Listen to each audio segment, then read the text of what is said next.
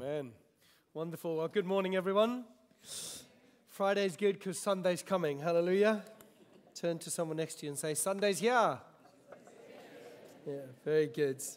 Um, just to say, last week we sent out a survey to uh, those who would call Redeemer home uh, about our plans to possibly start a gathering in the north of Colchester. Thank you for all those who have finished the survey.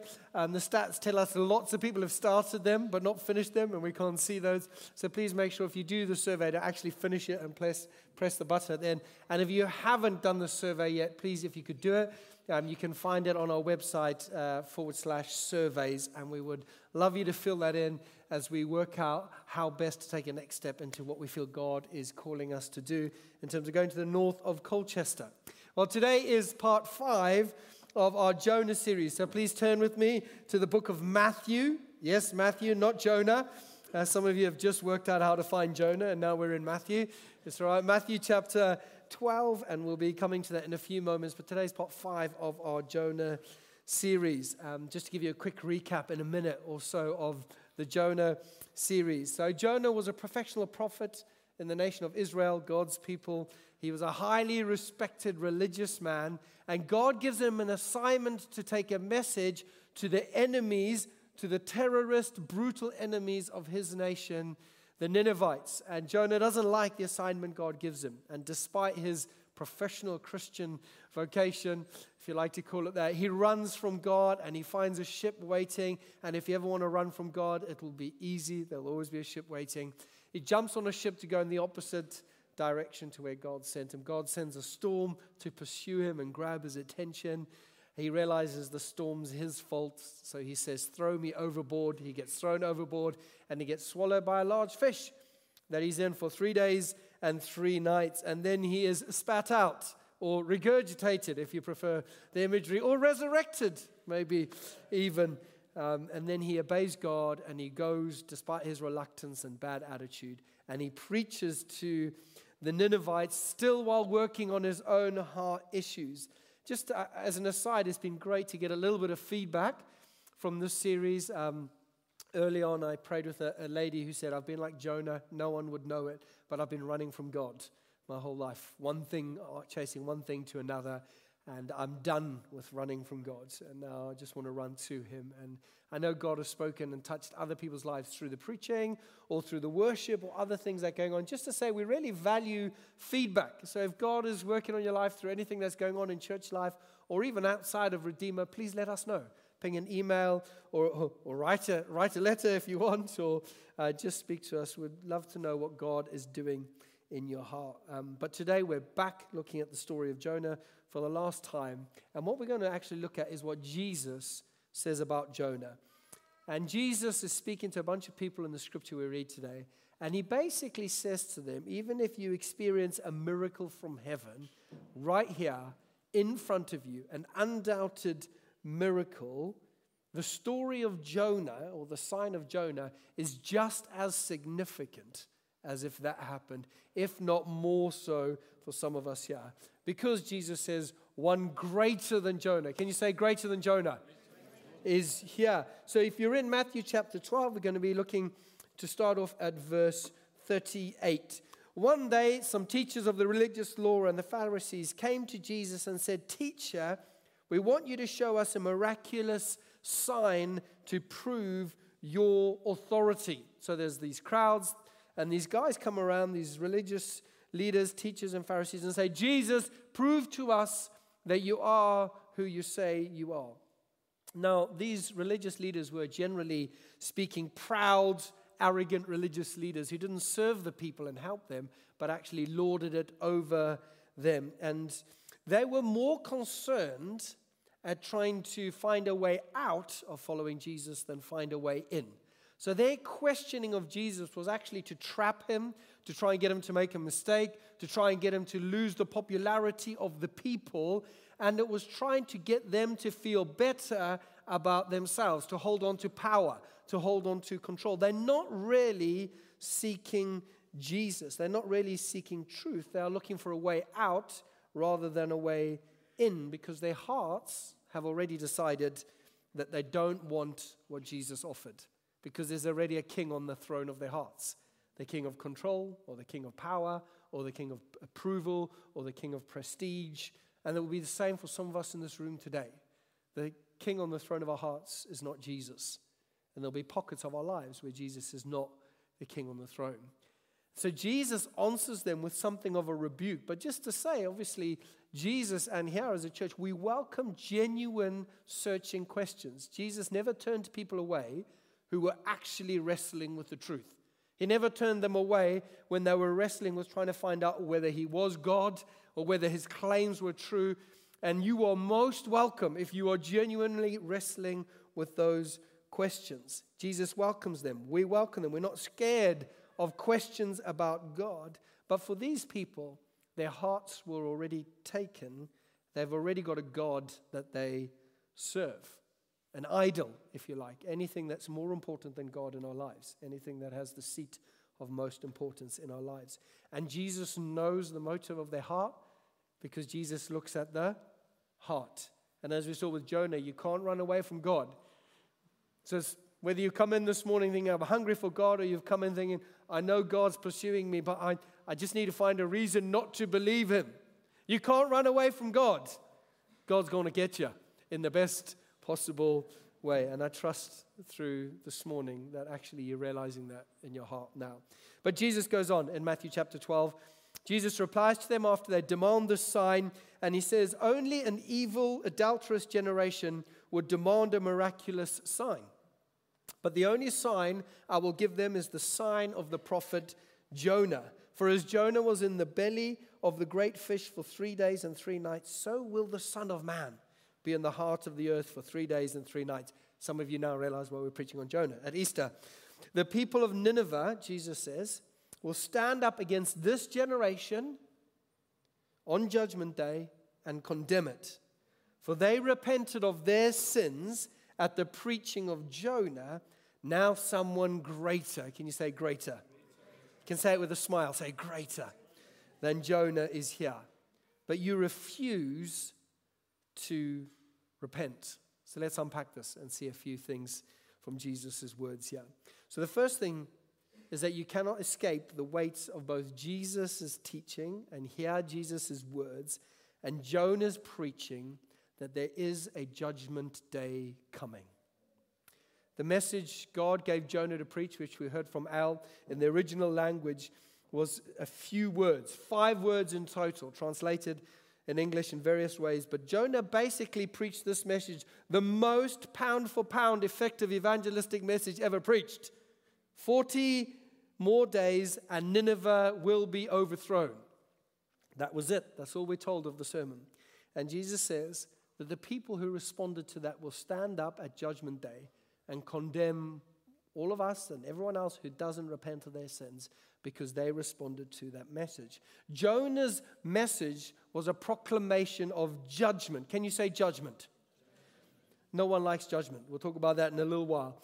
And he says 40 more days. In the Bible, there are examples of literally 40 days of things happening the flood and Noah and famine. But 40 days is a um, it's, it's, it's, a, it's a number of judgment. It's a number that speaks of an appointed and imminent judgment. Whilst in many cases it's literally been 40, it resembles something of when time is fulfilled. So when you read something about 40 days or 40 nights, there's something about the Bible saying when time has been fulfilled, when something has been completed. And so Jonah's saying, when time is fulfilled, and then he says, you will be overthrown. Overthrown is a statement of judgment, isn't it?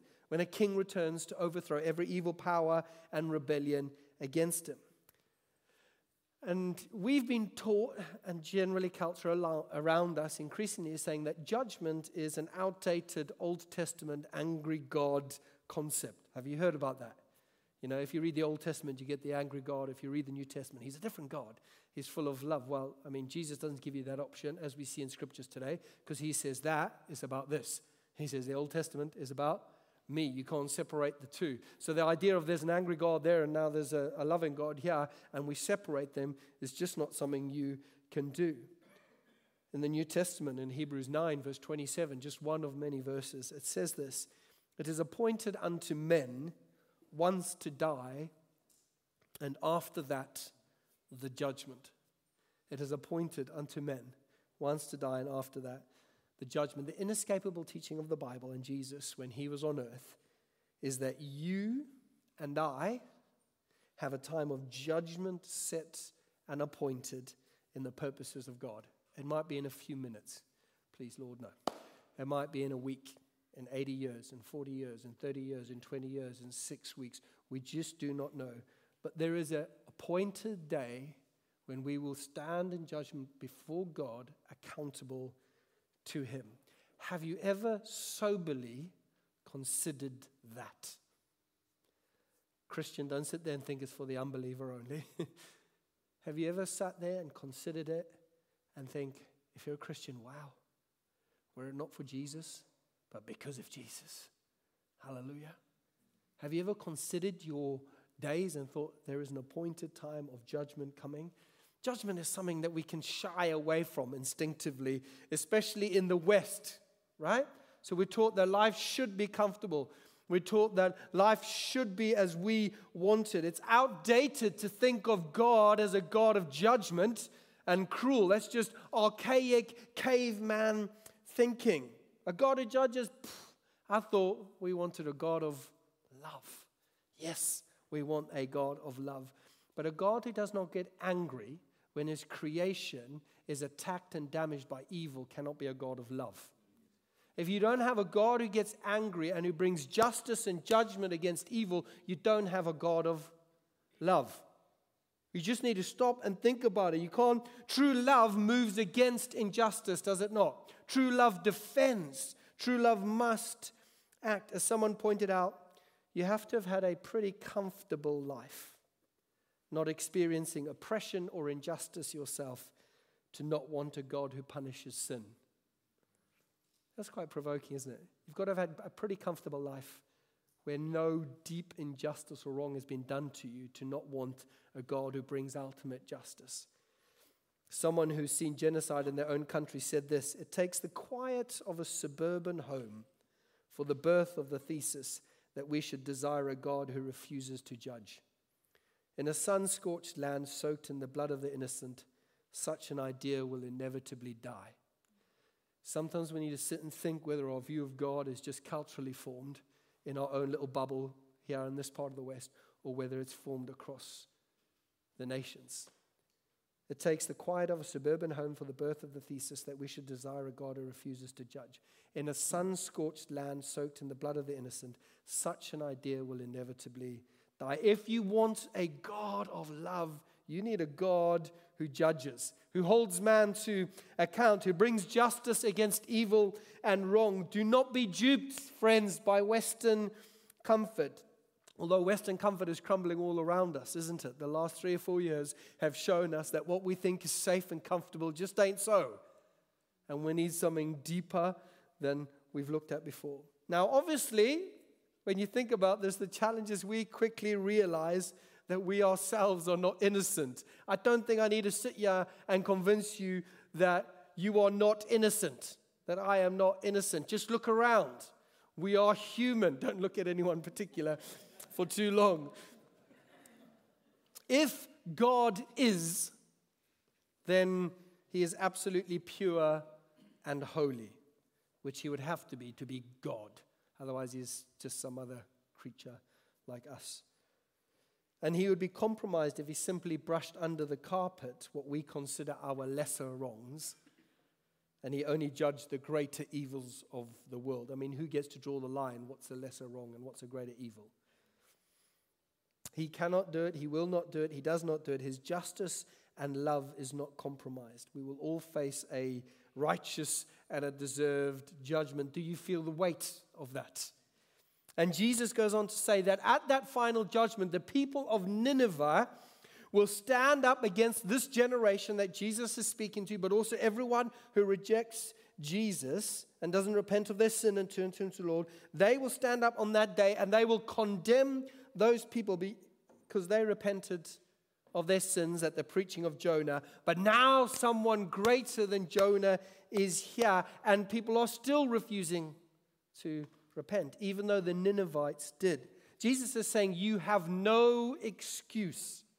They repented when a grumpy, sulky prophet, wanting them to suffer, who had no love and gave them a short five word sermon of judgment, they turned and repented. We read in Jonah chapter 3 how they repented. It says this in Jonah chapter 3 The Ninevites believed God. Can you say, believed God? All of them, from the greatest to the least, put on sackcloth and did other things. And the king of Nineveh proclaimed, Let everyone call urgently, say, call urgently, on God. Let them give up, say, give up, their evil ways and their violence. Who knows? God may yet relent and with compassion turn from his fierce anger so that we will not perish. When God saw what they did and how they turned, from their evil ways, he relented and did not bring on them the destruction he had threatened. For them, putting on sackcloth and ashes was a symbol of their inward repentance. Their hearts were ripped open. They wanted to throw off their, their dirty ways. They grieved their wicked ways. They acknowledged their choices that had been wrong and destructive. And they allowed their hearts to hear and receive what was being said. They humbled themselves. They looked at their lives, and in modern lingo, they fessed up, as some would say. They confessed and owned their sin. And Jesus says that is a big deal because they did that in response to the warning of a loveless, judgment, petty, angry, mixed up prophet who ran from God and didn't love them. And Jesus is saying, standing in front of you, giving you this message, is one greater than Jonah, with a greater message and a greater love for them than they could ever imagine.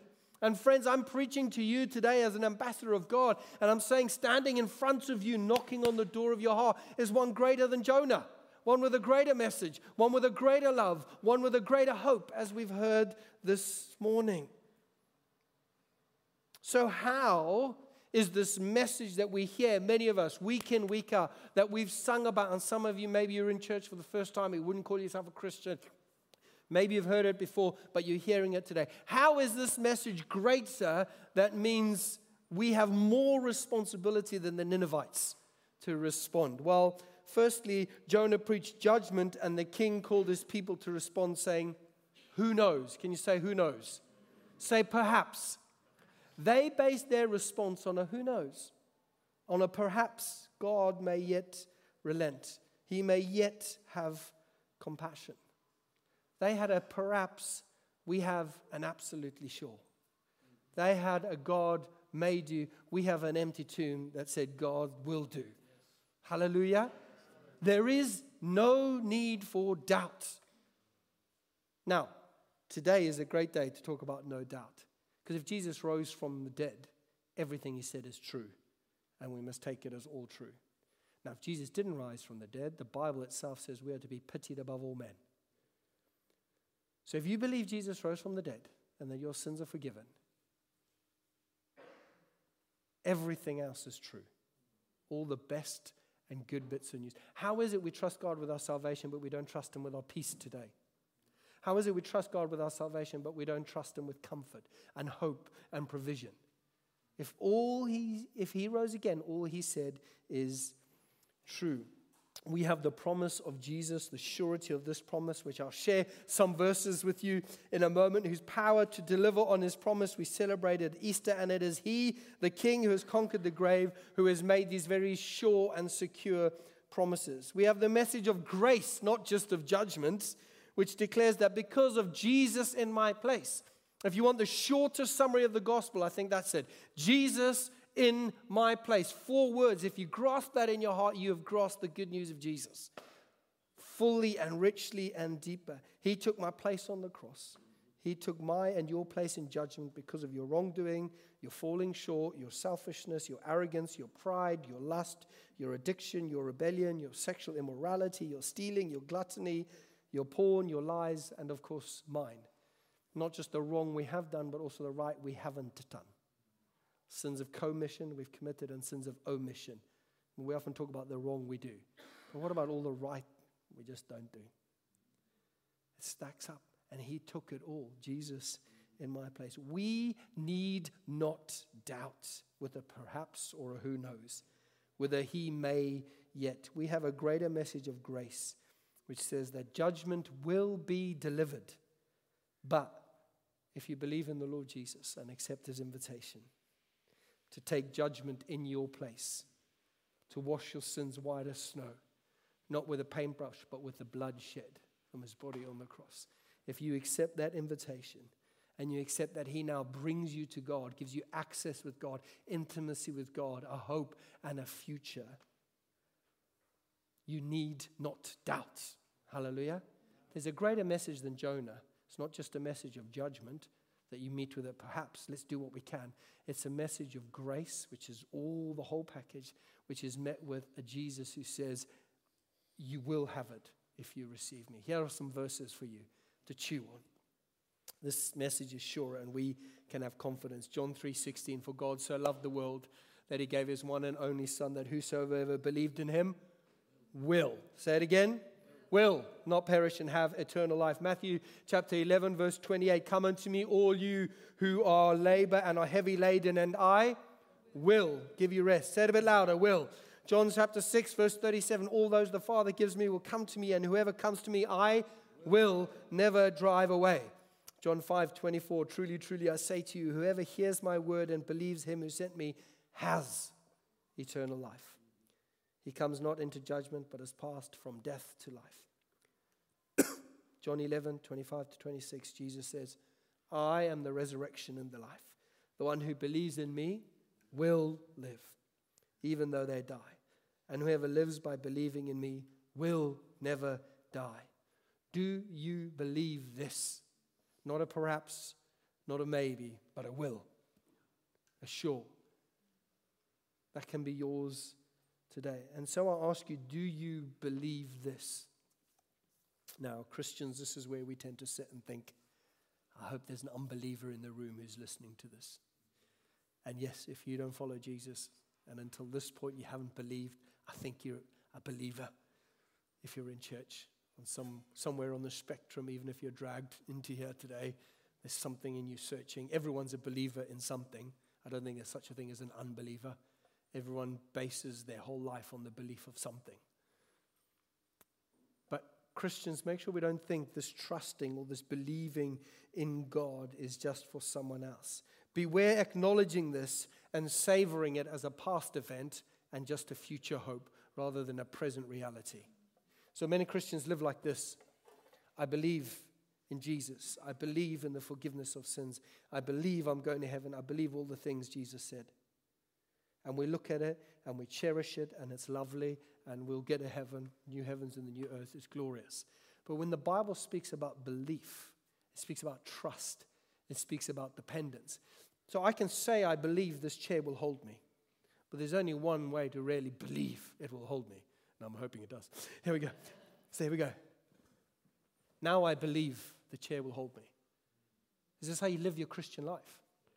And if you're invited in to follow Jesus, it's not a case of saying, I agree, I acknowledge, I believe. No, no, no. It's saying you depend fully, you rest fully. I believe.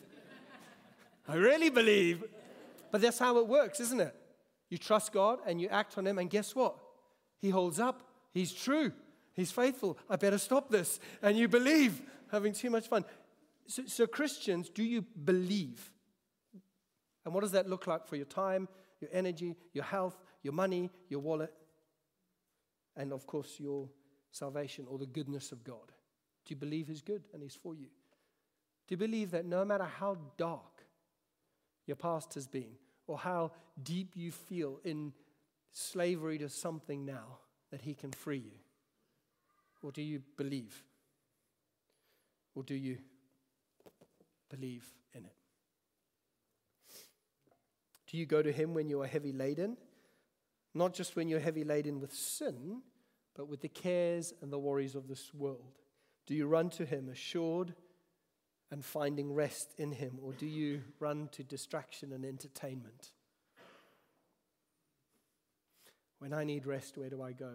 Netflix, race across the world, whatever it might be. But do I actually go to God as well, and primarily and first? Where am I getting my peace? Where am I getting my rest? Where am I getting my hope from? My bank balance, my relationships, my prestige at work, or actually in Jesus? The easiest way to tell is if you're like this, or if you, even if you're like this, it's not fully in Jesus. Welcome to the club. If you're like this, constant in your security, in your hope, in your peace, even when there's valleys and mountaintops, there's a security and a stability because it's based on Him. Not just me saying, I believe in Him. Young men and women who have lived in Christian households, some of them are out, but there's a few younger looking ones here today. Have you trusted in Jesus for yourself? Have you sat on the chair?